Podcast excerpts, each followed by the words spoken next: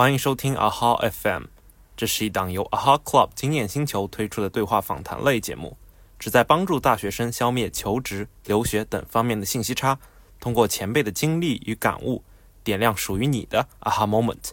记得搜索 AHA Club 的小程序与公众号找到我们。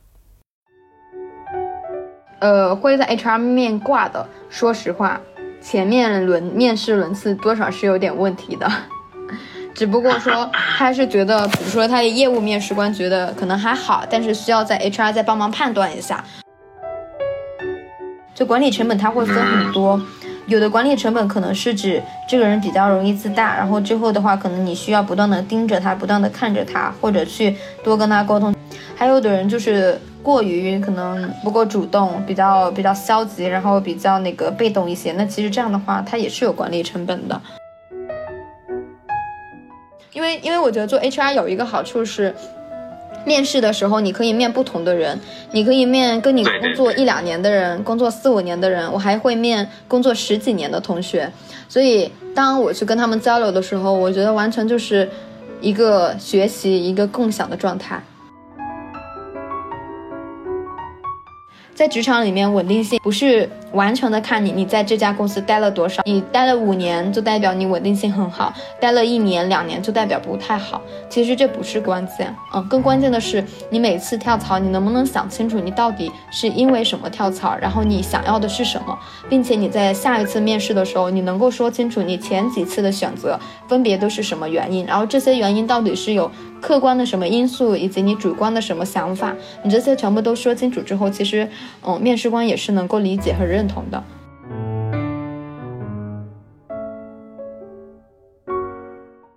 大家好，我是 Mark，那本期是 HR 系列的最后一期，前两期分别邀请了十年和六年经历的互联网行业 HR，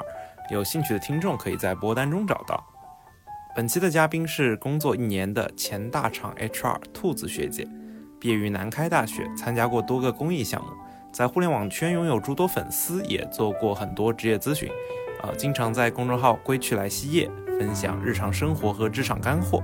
相信他的经历和思考更能回应职场新人的困惑。如果你希望与兔子学姐一对一的交流，可以在我们阿哈 Club 经验星球的小程序进行检索。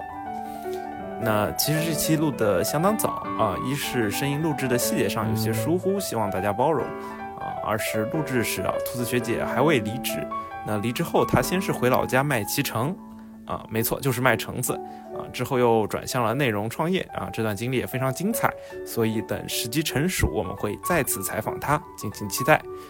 最后，欢迎各位把自己的收获与思考留言在评论区，也推荐你使用上一期提到的个人笔记软件 Flomo 记录整理。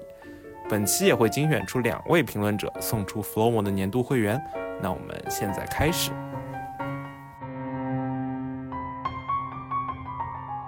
我想知道，就是兔兔子姐姐，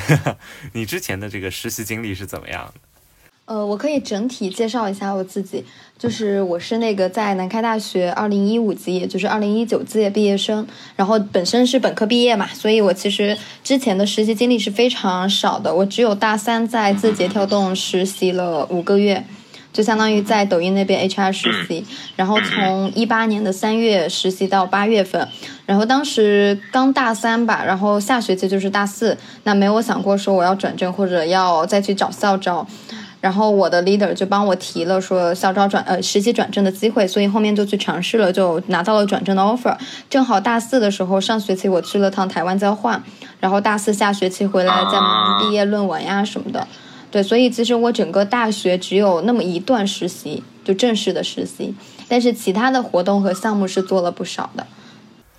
啊，那那对我也知道，就是你刚好也做了那个抖音，还有写公众号嘛，就是就是你你做这个这个实习和你这个抖音有做抖音有相关的关系吗？哦，那倒不是。呃，主要是因为我我是在那个抖音做 HR 实习嘛，但其实我自己玩抖音是在一八年初就陆续的有拍那种小小的特效，就那种小视频，然后后来的话是呃在这边实习，然后那陆续的也会自己写一些公众号，但其实公众号也是在一七年大二的时候就开了。嗯，然后只不过说，等我有等我有实习之后，慢慢的有经验，然后可能会有一些职场的干货分享。然后像我的短视频里面，抖音短视频，尤其是最近做的一些 vlog，这样成长起来的一些粉丝呀，或者说一些数据，都是基于自己的一些经历去呃发展起来的，跟这个实习会有一些关联，但不是很大。嗯，那你觉得就是你写公众号，包括你做抖音，对对你这个理解这个互联网这个业务有相关性吗？因为其实按我个人的想法，就是如果现在想进互联网公司的话，就确实做这些东西，就是能更好的理解这些个产品啊，包括互联网本身。对，面试的时候也也有东西可以说嘛。嗯，呃，我觉得其实它不算是一个必须的渠道吧，就是我自己基于兴趣然后做的，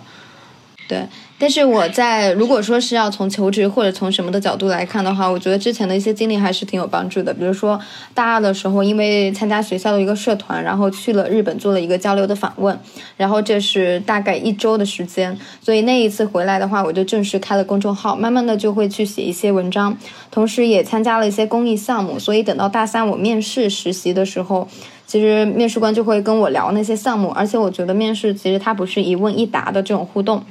包括我现在跟那个候选人面试，我也不是单纯的一问一答，所以以前的经历其实会有一些帮助，但是它不是非常的必须，尤其是像写公众号呀或者做抖音这种。就就其实你刚刚说你跟那个呃候选人面试的时候就不是一问一答，这个我确实也也挺有感触，就是我觉得呃就是面试官可能在面试的时候，他是在找能够嗯降低沟通成本的这样一个同学，就是。你沟通起来是流利的、爽快的，就是能理解意思的，所以就是其实不是很想要那种一问一答的同学，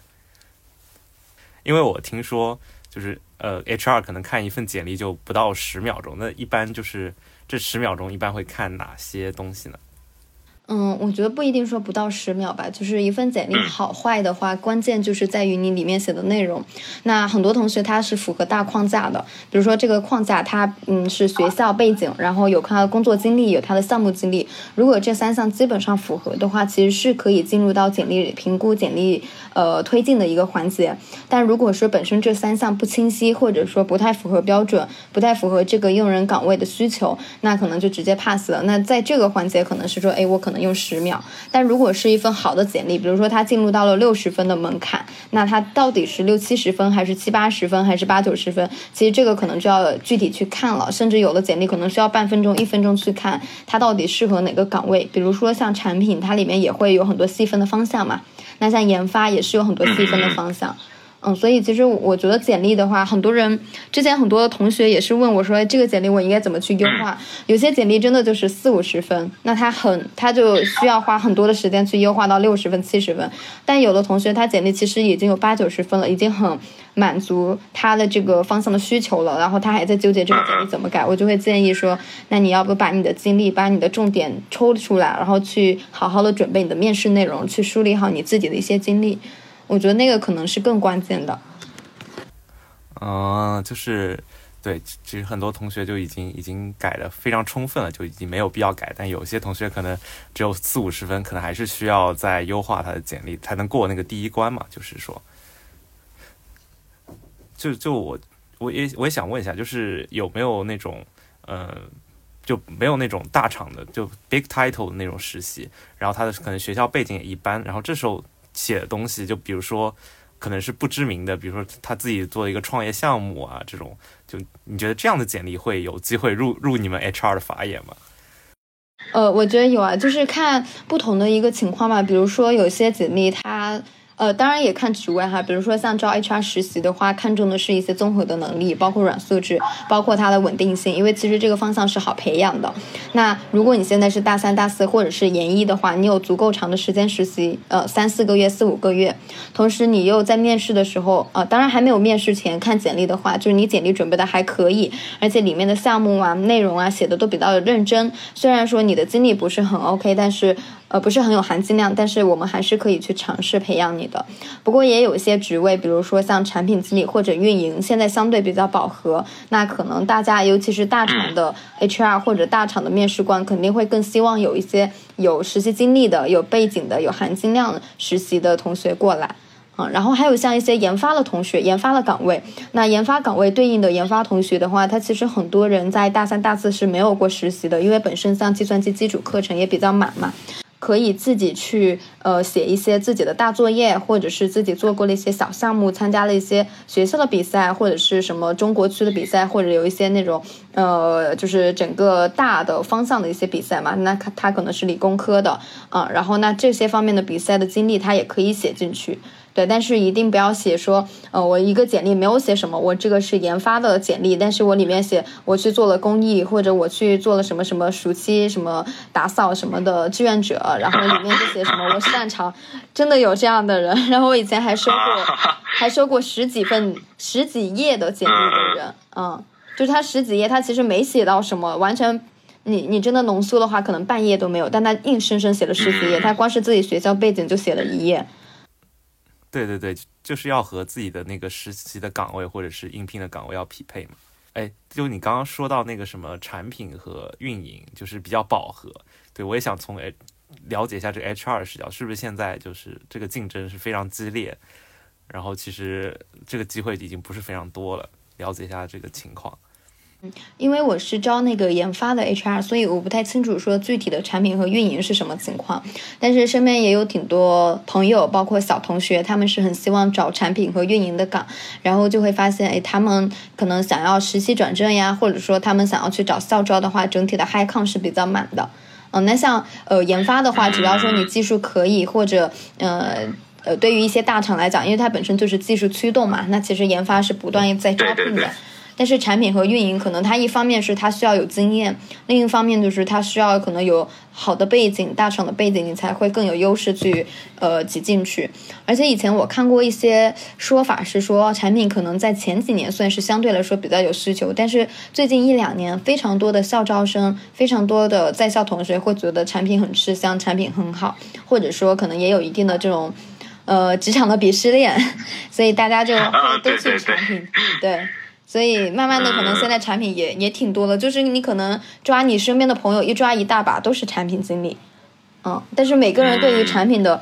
呃意识呀，或者对于产品的认识和对于产品这个职位的定义，包括自己的驱动，其实不足，其实不一样的。所以我觉得，就算有一百个产品，那里面其实还是会有几个做的很好的，就像研发一样，就算有一百个研发，也还是会有几个是非常好的同学。呃，你说的一百个有有几个是什么意思？我没有太听懂。每个人的视角不一样。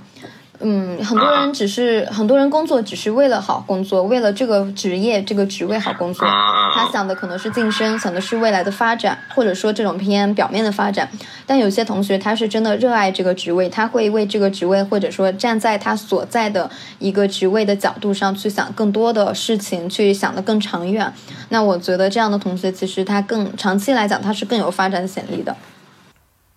嗯，对对对，其实我我很同意这个观点，就是。其实很多同学都，呃，因为我也会接触很多同学，就是他们对这个岗位其实并没有很很好的了解，然后就看着大家都往这方面冲了，然后就也跟着上了。对，就是他们其实可能也不知道自己想做什么，就是对。然后现在确实也很多人都往这边这方面冲，就有点像当时那个冲金融了啊，包括冲咨询的那种感觉。嗯嗯，对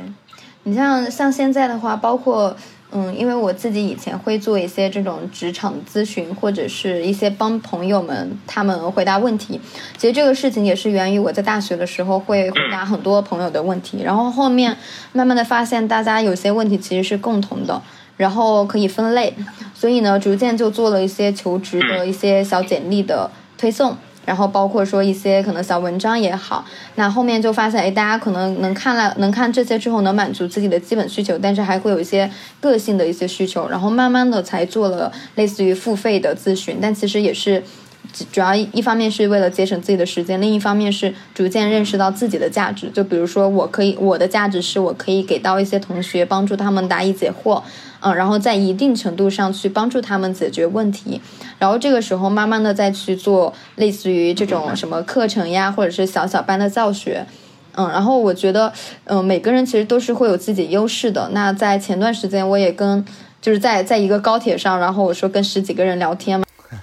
对对对，我看到了那条朋友圈。是，然后发现大家的问题还是这样的，每个人都会有自己想要选择、想要规划的路，但是其实都不太敢去选，甚至说，呃，来咨询我的不仅是二十几岁的人，还有三十几岁的那个同学，或者说对于我来讲是三三十几岁的前辈。嗯，大家的想法，不管是对于人生、对于职业，或者说对于这种情感、结婚，都有各种规划和选择，是想不清楚的。然后我觉得我现在也是处在不断选择的一个节点上，但是还是要比较勇敢去做接下来的事情吧。嗯，哎，你刚刚说你给很多同学做做选择就相关的咨询嘛，就是因为我也想了解一下，就是因为。毕竟你只是做一个，呃，而且你专门是做研发岗的 HR，就是你要怎么给他们提供这样能让他们满意的这种咨询呢？嗯，我觉得可能说话是比较有技巧的。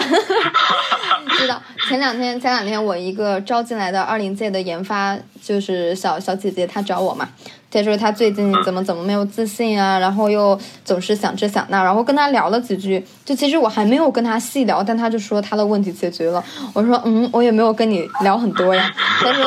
他说我说话有一种魔力，反正我说了什么她就会信，就会信，就会听。然后这个话其实不光是从他一个人嘴上说出来，嗯，有时候我听到就是他们的这种反馈，其实我自己也会很开心，因为我觉得能够给朋友一种力量吧。哦，那回归到就是一些正式的咨询或者说正式的聊天场合中，为什么能够给他们带来一些答案？我觉得关键一个是倾诉，另一个是倾听。就是很多人其实最多最多可能只能做到一个角色，比如说他是一个很好的倾听者，或者他会是一个很好的倾诉者。但是如果是对于一个要咨询、要做咨询或者是要做。嗯，类似于这种能够去更好的互动的人，我觉得既是要有倾听，也要有互，也要有那个倾诉，也要有表达。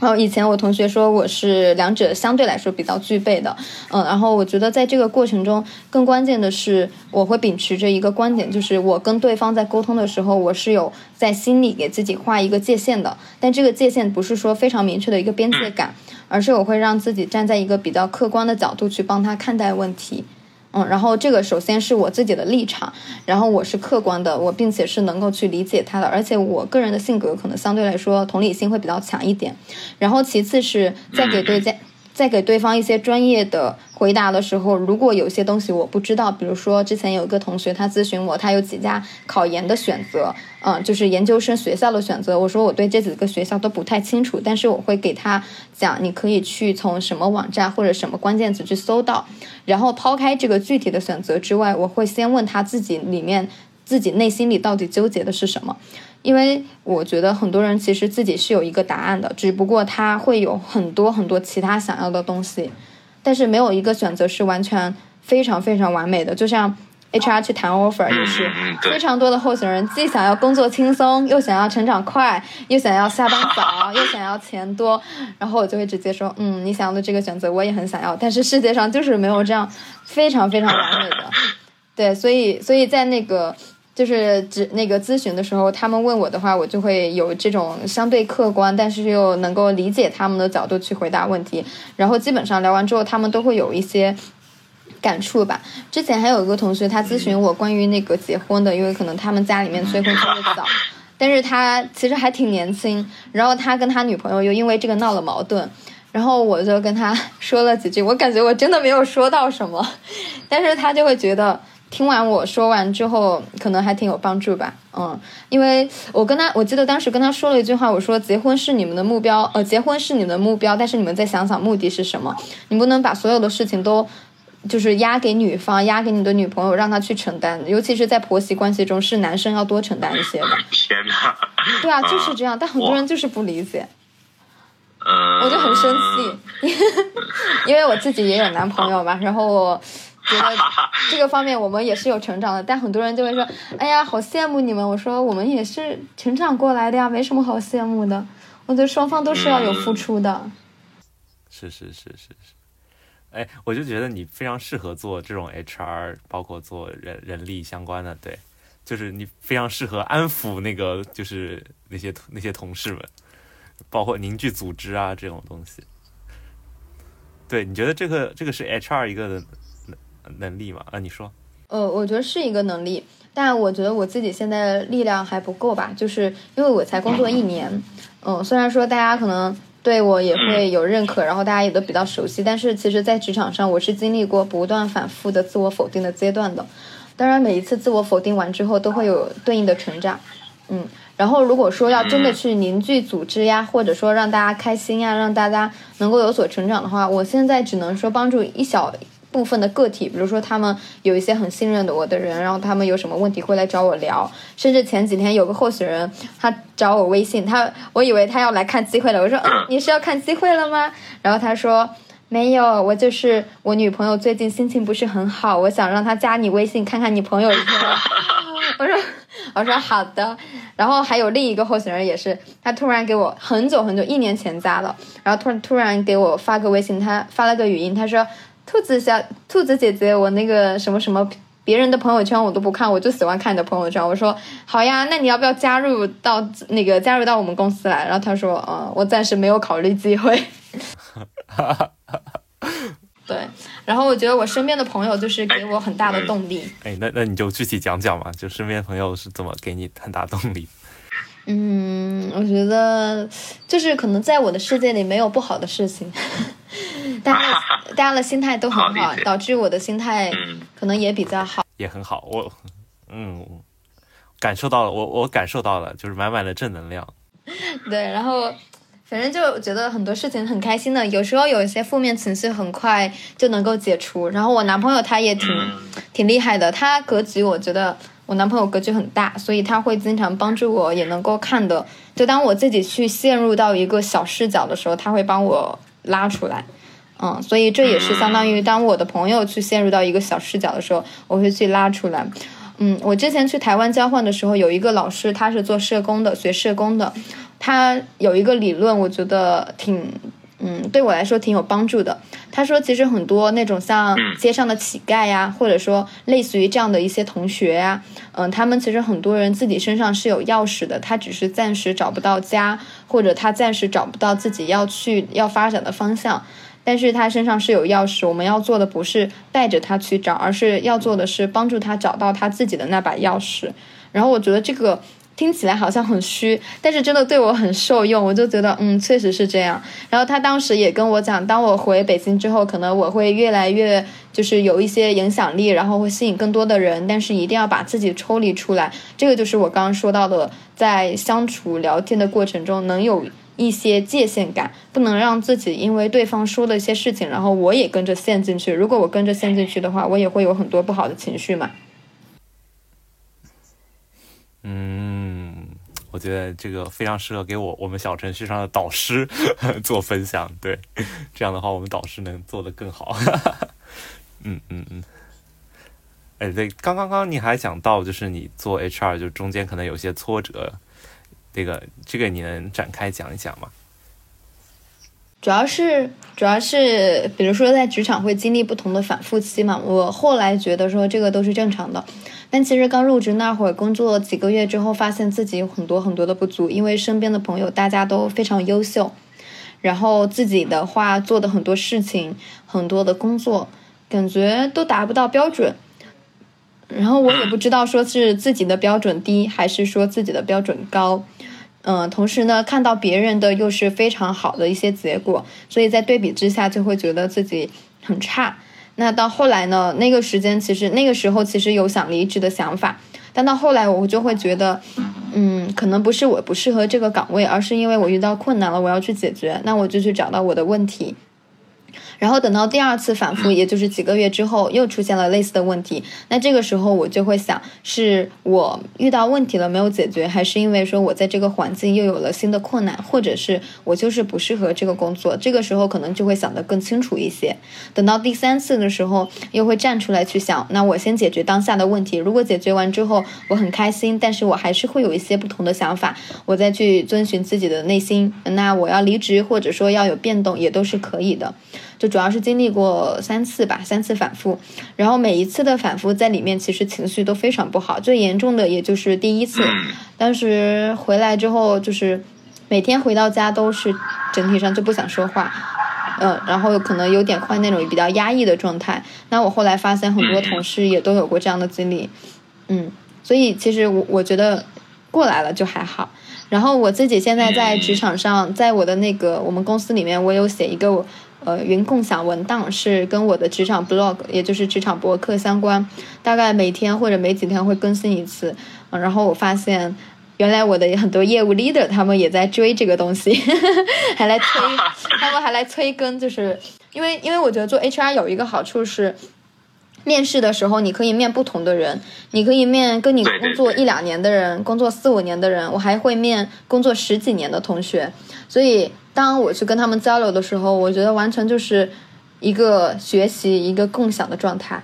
嗯，然后，所以其实这些人是能够让我看到人在每一个阶段、不同的年龄段、不同的这种处境下，他们做的选择是不一样的。然后每一个选择，它后面又有很多的动机、很多的因素，有家庭、有自己的发展，或者说也有朋友之间的一些这种同辈的压力。就我觉得这个是一个好处。第二个好处是，HR 他可能对接的更多是业务 leader，就他的招聘，就你的需求方。那相对于可能其他的职位来讲，它只是一层一层往上，它没有办法往自己，比如说跟自己的 leader 加一、leader 加二去沟通，而我们直接对接的就是这种带几十人或者几百人团队的大 leader，所以其实跟他们去交流的话，会有很多，就虽然说交流的不是非常多，但是他们的每一些点，他们对自己的要求，我觉得是能够折射到我身上，然后让我去学习的，我觉得这个也是一种收获。对，就是我感觉，如果和这种大领导交流，我觉得我如果是我，我会很紧张。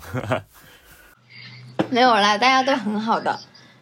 但是但是确实沟通上是不断要练习。嗯，比如说还，比如说像你像你咱们刚刚聊一开始聊的时候，不是你会觉得说不知道怎么打开话题嘛？其实如果是我们面试的话，一方面要么就是提前准备好，要么就是你可以先让对方介绍一下你自己。嗯，像我常规面试的话，我们基本上大家一上来都会说，哎，你先做个自我介绍。当然，有些人可能是按着框架或者按着套路来问这个问题，但从我自己的实践，包括我听我的同事他们面试来讲，我觉得这个是很好打开话题的一点。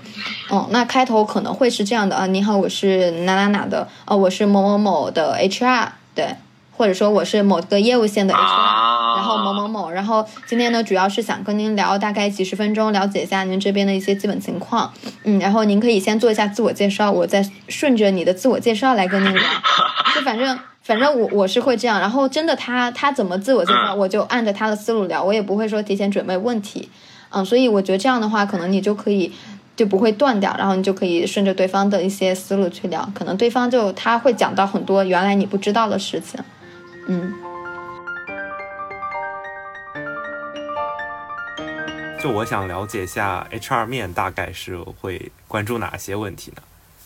就因为我听到很多朋友就是会被挂。一般来讲还好，就是如果说是校招的话，比如说呃会在 HR 面挂的，说实话，前面轮面试轮次多少是有点问题的。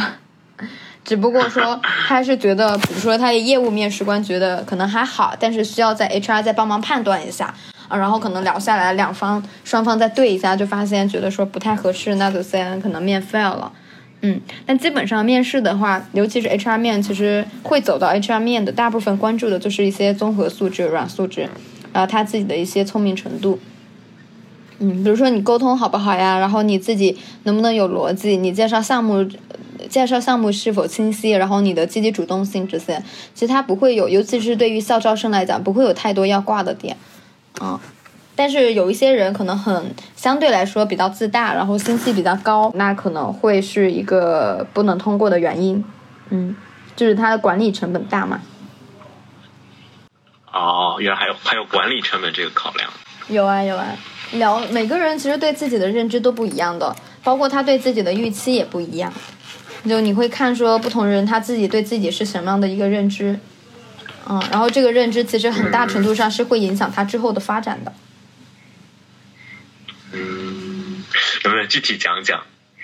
嗯，就比如说有的人其实他自己的技能不是很好，然后但他会觉得说，哎，我我自己其实技术很不错，然后我现在应该基本上稳了，然后我面试的时候就很不认真，很敷衍。但事实上，前面面下来可能技术呀，或者说这种硬性能力，他一般般。但他的自我认知认识不到这一点，而且他表现的又很自负，那其实这样的话是会影响他之后发展的。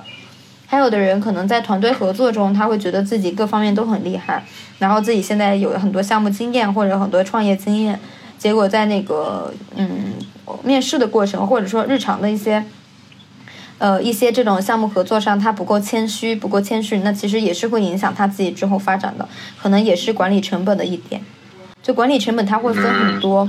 有的管理成本可能是指这个人比较容易自大，然后之后的话，可能你需要不断的盯着他，不断的看着他，或者去多跟他沟通。还有的人就是过于可能不够主动，比较比较消极，然后比较那个被动一些，那其实这样的话，他也是有管理成本的，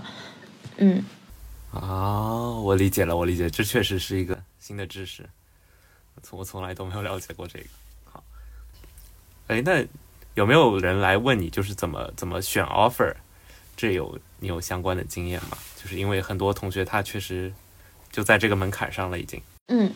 我觉得其实选 offer 的话，得看自己要什么，就是不同人的需求不一样，有的人可能需要钱多、薪资多、薪资高，也有的人需要被认可。也有的人需要呃平台，或者是说他需要很核心的业务，或者是他需要一家大公司。还有的人可能他是基于城市选择，所以每个人的需求都不一样。那划分来点，或者说我们分类来去说一个 offer 的话，无非就是一是城市所在地，可能可能不同人的手里拿的可能都是有好几个城市嘛。那一个是城市所在地，第二就是你的这个公司平台到底怎么样，第三就是这个业务是否是核心，第四就是你的这个职位。嗯，然后第五可能是薪资。嗯，薪资待遇、福利这些，然后那这五个是我们常规会出现的一些，嗯，就是大家考虑的维度。那很多人就是我什么都想要，我既想要去一个很好的地方、很好的业务、很核心的业务，又想要薪资很高，但其实很少会有这种多维度满意的。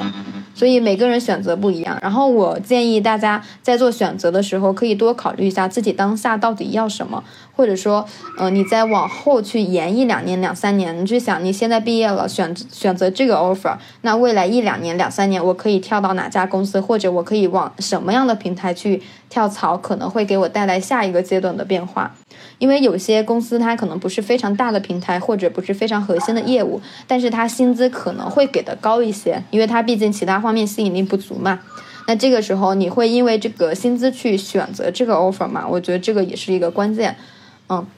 然后还有一点就是。不同人的性格也不一样，有的人的性格他是希望说，我一切我就要往前冲，我就要去做最努力的，然后我要非常勤奋，我要非常的，嗯，站在这个团队非常核心、非常靠前的位置。那这样的同学他其实是偏奋斗型的，然后偏这种比较有情怀，或者说有这种呃自己的一些激情、热情在里面的这种同学，我是建议说前面一两年、两三年不要太关注薪资。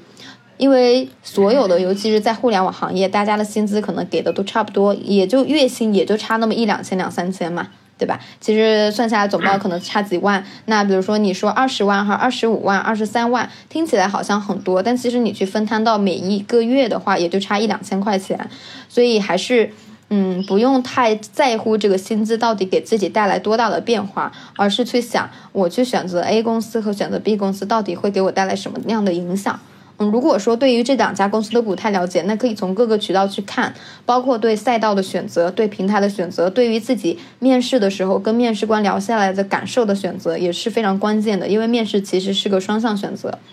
然后有一部分同学呢，他是属于，嗯，自己性格也比较慢，然后自己也想跟家人多在一起，也不想着说以后我要多多努力多奋斗，我可能只是想要一份平平的工作。那对于这样的同学，我觉得他就顺着自己的心去选择就好了。那他可能选薪资高一点的，或者或者是工作轻松点的都 OK。对，像我现在很多包括面社招的同学，很多人离职，他并不是因为薪资不满意离职。或者说很多人跳槽过来不是因为他在原来公司薪资不满意，呃，当然也有的人就是就是我们以谈 offer 为例，有的同学他可能工作几年了，然后他现在要跳槽，但是可能公司一挽留一加薪他又留下了，或者说没有加薪但承诺他在什么方向他可能又留下了。但也有的同学是嗯属于那种开弓没有回头箭，他就很坚定，就算现公司里呃加薪了，或者说给了什么承诺，没但那也没关系，我还是要跳槽，我还是要过来你你现在的这家公司。我觉得这个关键就在于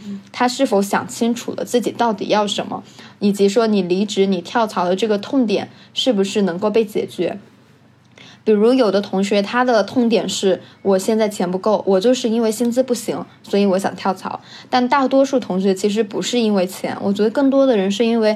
我现在发展不好，我在这不是很开心，我在这不太能看到未来，或者说我知道我未来一两年在这个赛道再走下去，我不太能赶上别人的速度。相对于这样的同学的话，他早走晚走也是要走。如果现公司加薪的话，他如果能想得清楚，那其实对他来讲没有什么太大的帮助，他的问题并不能解决，所以还是建议跳槽。那有的同学是。他可能就真的一加薪一挽留又有又留下了，但是这种同学可能过半年过几个月，一旦遇到什么问题，他还是会想着要离职，所以这种就很容易反复。嗯，所以我觉得关键就是，不管是你做第一次的 offer 选择，还是说你现在已经工作好几年了，然后你要跳槽，或者是你是第二次跳槽，那一定要想清楚，到底是因为哪个点离职的，然后你那个点能不能被解决？如果能解决，那你就留下；如果不能解决，那你就离开，去找到能够解决你这个点的呃那个那个 offer 那个选择。包括很多人在面试的时候，他可能会面好几家公司吧，尤其是对于社招的同学。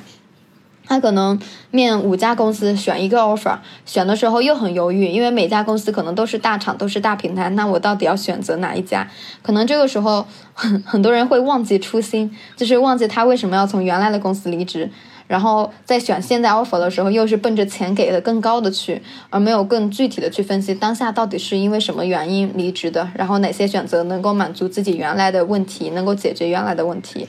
嗯，所以。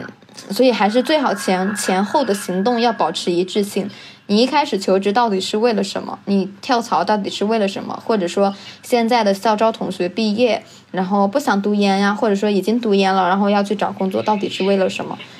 嗯，然后如果找到自己那个目标，就去往那个目标去走，就不要说中途突然给了一个高薪的 offer，然后再去问自己，哎，这个这个薪酬更高，我要不要去这家？其实没有必要。我觉得钱都不是问题，在刚开始的阶段。嗯，我理解了，我理解。对，但是像你说的，其实很重要的一点就是想清楚自己想要什么，想清楚自己的这个痛点在哪里。但其实说说容易，但其实我觉得这个还挺难的。说实话，大家都是在一个呃茫茫然的状态，尤其很多应届生同学像我一样。对，这个就是要，我觉得这个就是要想好。如果说一开始。不太能想清楚，那没关系，那就去试。就是会有一些大的平台或者大的选择，你是知道的。比如说，可能有几家互联网大厂跟一些中小公司，那你就去分析清楚，他们给你带来的分别会有什么好和不好的东西。就是钱，你可以先稍微的忽略。包括说你在面试的时候，你觉得 A 公司的面试官给你的感受，或者对你的重视程度，或者他的专业程度，你觉得比公。比那个 B 公司更好，那可能你的倾向就会往 A 多靠一些。虽然说可能 B 的薪资更好一些，嗯，然后这是一点。还有一点是，如果真的想不清楚，那没关系啊，那就去尝试去实习，或者说你就去选择这个。然后你做好决定之后，你再搜集很多相对全面的信息之后，做好选择。然后做好选择之后，不要后悔，不要说过了。几个月，突然另一家公司发了个更高薪点的 offer，你就突然想，诶，那家公司会不会更好？或者你工作几个月，觉得，嗯，现在的工作好像不是我想要的，我会不会当初选择另一个 offer 会更好？我觉得 千万不要养成这种，就是很容易去后悔以及很容易去想。对，如果是这样的话，你永远都会想着有没有更好的路。就一定要是先坚定自己当下的选择，并且相信自己做的选择。这样的话，当你遇到问题，你想的是怎么去解决问题，而不是想的要是我选择什么什么就好了。嗯，我觉得这个是很多职场人很容易犯的问题吧，尤其是可能刚工作一两年的同学。嗯，当然这个的话，它也会跟另一个方向。也是可以结合一起说的，比如说有的人真的就是工作工作者发现不适合自己，那其实就也是一个机会成本嘛，包括沉没成本。那如果你真的觉得不合适，你解决完你当下的问题还是觉得不开心，你你有更多想做的事情，那就及时止损，然后去做你想做的。嗯，所以大家也不用太担心说，哎呀，我刚工作一年，我觉得现在不开心、不满意，而且这些东西是我分析清楚之后觉得确实是我不适合，那我跳槽的话会不会有稳定性的风险？我觉得这个都不是问题。在职场里面，稳定性不是在不是完全的看你你在这家公司待了多少，待了多少年。你待了五年，就代表你稳定性很好；待了一年、两年，就代表不太好。其实这不是关键，嗯，更关键的是你每次跳槽，你能不能想清楚你到底是因为什么跳槽，然后你想要的是什么，并且你在下一次面试的时候，你能够说清楚你前几次的选择分别都是什么原因，然后这些原因到底是有客观的什么因素，以及你主观的什么想法，你这些全部都说清楚之后，其实，嗯，面试官也是能够理解和认同的。嗯，当然，如果像那种真的一年一跳、半年一跳的人，如果连续跳几次的话，确实稳定性不太好，那其实也是很大的一个风险。对，关键，所以这个前提是在于每个人都想清楚了，他真的能想非常清楚。嗯。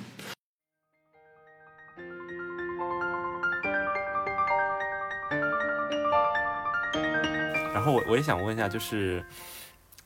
嗯，你会对现在在秋招的或者没拿还没拿到 offer 的这些同学，就是有没有什么相关的一些建议或者想法，可以留给他们？作为一个刚工作一年的，因为你也之前也刚刚经历过这个秋招这个阶段，啊，也不是秋招，呃，就就就就是这个找工作这个阶段。对，我比较幸运，我没有经历过秋招的阶段，我还挺想经历的，但是我朋友他们都说我站着说话不腰疼。然后，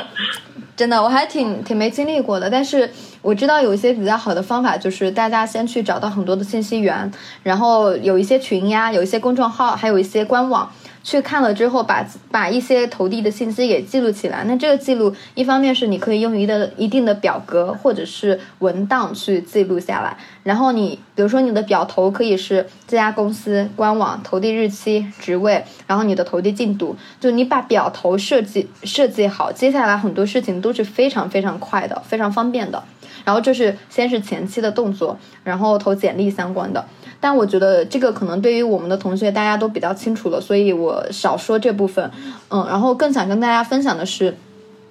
一定要尽早的去。做好就是尽早的去行动起来。很多同学，尤其是一些海外的同学，其实最开始没有这个意识，那他们就可能会到十月、十一二月才开始去准备，这个时候已经比较晚了。当然，很多公司其实到了明年的春季还会有春招，还会有补招，甚至很多研发岗位它其实是全年都在招聘的。大家不要想我现在是不是错过了秋招，只要你去投，尤其是研发职位，只要你去投，基本上还是会有一些响应。但前提就是把简历给准备好。嗯，然后这个是整体的我自己的一些小建议。如果是想从怎么准备，然后怎么去准备简历面试的话，也可以介绍一下。那就接下来从整个一条路径来给大家介绍一下。首先是关于找信息，那找信息的话，可以在公众号、官网，包括一些求职群里面去看相关的一些招聘信息，然后把这些招聘信息给记录下来。比如说给自己做一个表格，然后表头给设计好。表头的前半部分可以是这家公司的，嗯，它的官网或者是它的投递地址，包括它的招聘职位。后半部分可以是自自己的招聘进展，比如说是否。投递，然后回复日期，以及说，呃，我的面试感受。比如说这家公司你已经面试了，那你可以简单写一下自己的面试小复盘。其实这个对我们的求职同学来讲还是挺关键、挺重要的。就你每一次面试完，你再去复盘，然后把它记起来的话，能够帮助你以后再去复盘。而且同时，在选择 offer 的阶段，你再回来看，你会更有感触，自己到底要选择哪家公司。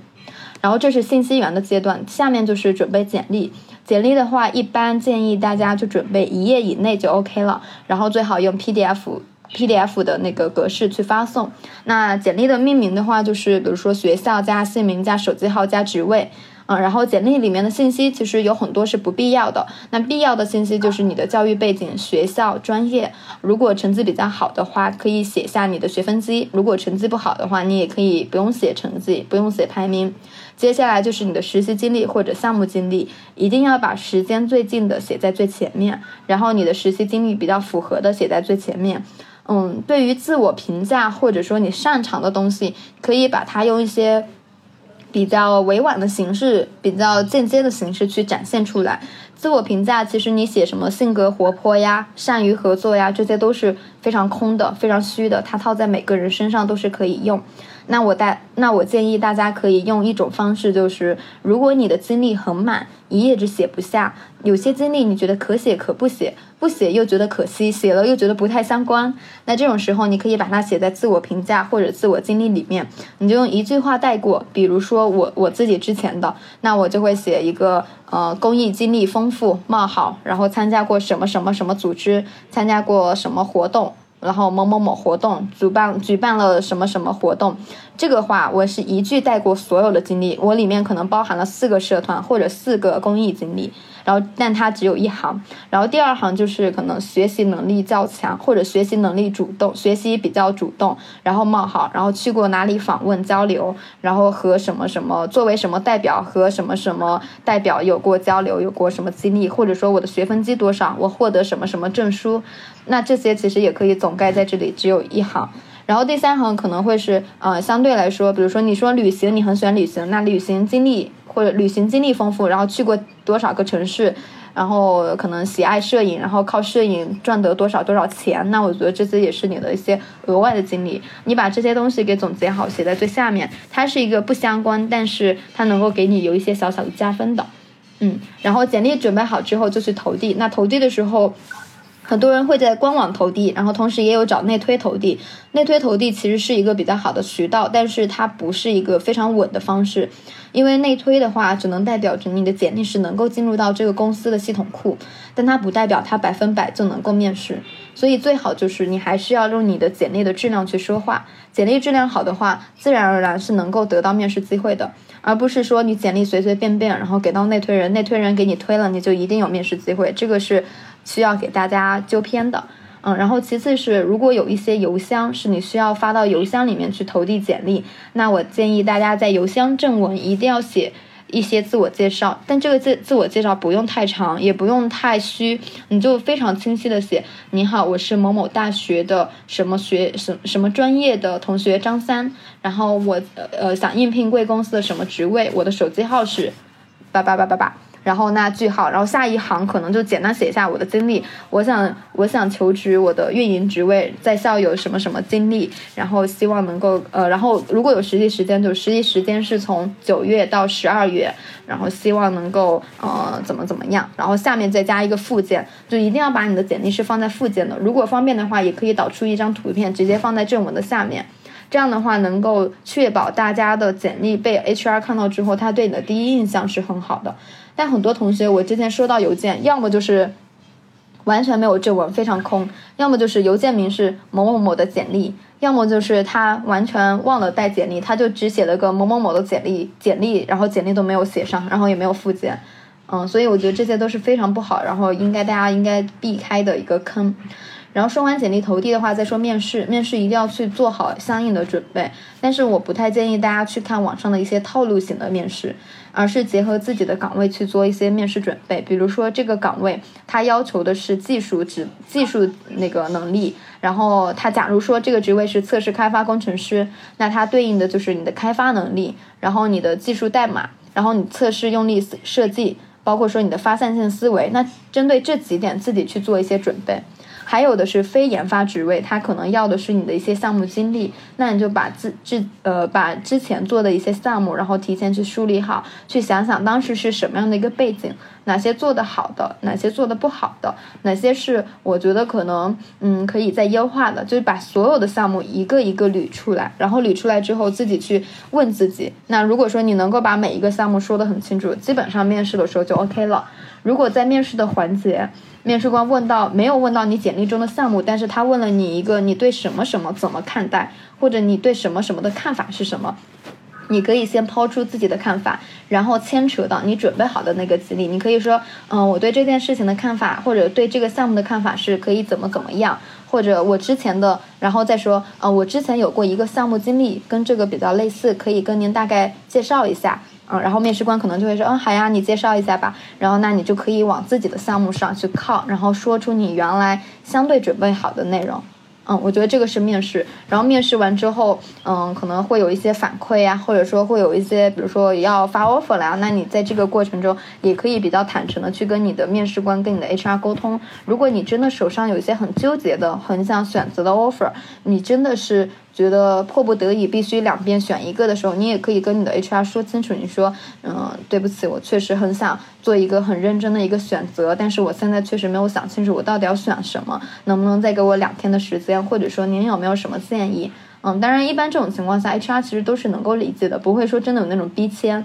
那其实，在这个沟通的过程中，也是双向再去继续考察和选择的。就比如说，你也是选择这家公司，公司也是选择你。如果你没有想清楚，那其实 HR 是能够帮助你去判断的。虽然说。嗯，他大大概率肯定会介绍，哎，你来我们公司吧，我们哪里哪里好。但是你也可以说出你的疑虑，这样的话会比你先接了 offer，过几天直接割割完，然后割了这个 offer 还不说什么原因的时候，会给对方留下的感受更好。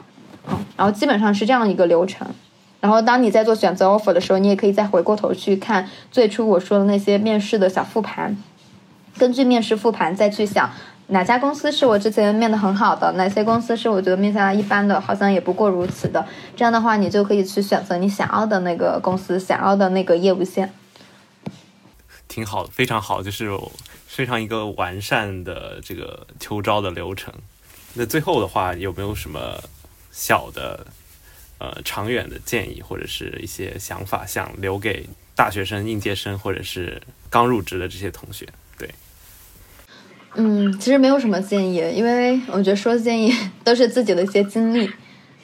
啊哈。对，我觉得就大家就是自信一点，然后勇敢一点去选择你想要的东西，然后也不用太怕说，哎，我现在选择会不会出错？我要不要小心翼翼去做好我每一步选择？完全没有必要。很多人工作几年，工作十几年，都还在去规划自己下一步的人生。就是你要想人生这么长，你怕什么呢？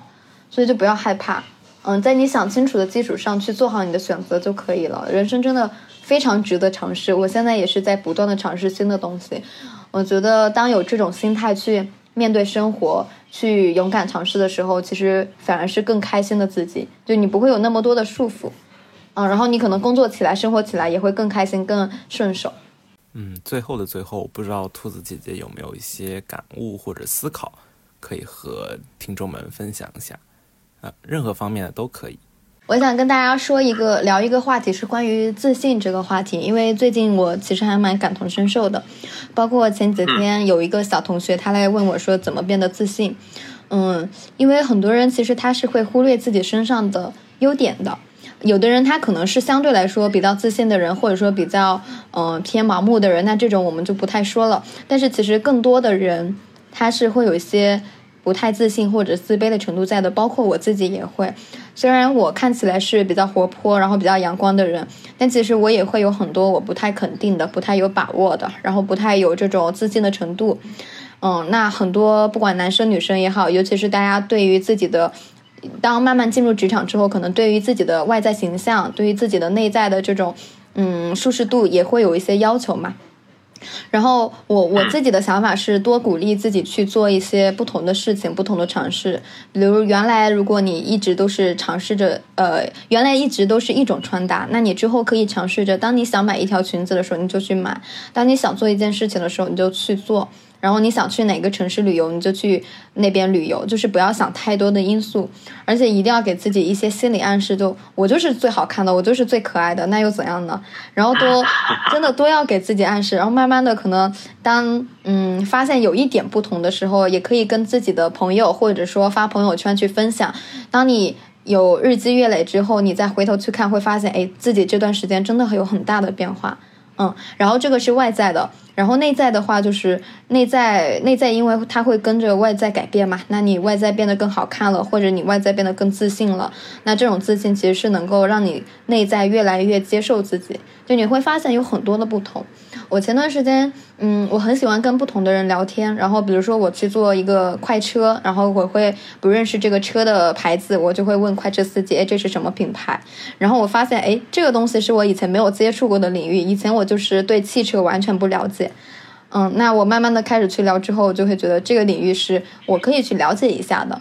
然后还有就是，这最近我朋友送给我男朋友一个乐高，那我以前也没有接触过这个方面，所以正好发了一个动态之后，发现很多人都很喜欢乐高，很喜欢手办。那这个方向也是我没有了解过的。当我每去了解一个我不知道的东西，我就会觉得满足感更强一点。然后还有我去按摩，我就会跟那个按摩师，我问他，哎，你现在按的是什么穴位？这个穴位能够解决，或者相对来说，它跟嗯人体的哪个功能是连在一起的？然后慢慢的就会发现，哎，这个东西它跟中医、跟中哲是能连在一起的。所以，当你有一个知识库，然后你再把自己的一些就是日常了解到的一些小东西放在这个知识库里面，做一个拼图去拼起来的时候，慢慢的拼的越多，你的内心其实得到的也会更多。然后这种东西就会让自己越来越自信的一个状态。我就不会太在乎别人是怎么想的，然后我也不会去想我的朋友圈能发或者不能发什么东西，我就是发我自己当下想发的事情。然后发完之后，过几天可能再回去看，或者过几个月再回去看，其实会有很多的关于那个时刻的一些记忆。嗯，这也是为什么很多人说喜欢看我朋友圈，就是一个悦纳自己的一个过程。我觉得还是挺挺受益的。本期阿浩 FM 就到这里啦，感谢大家的收听。啊，如果有进一步和兔子姐姐交流的需求，可以到我们的小程序上搜索。那我们下期再见。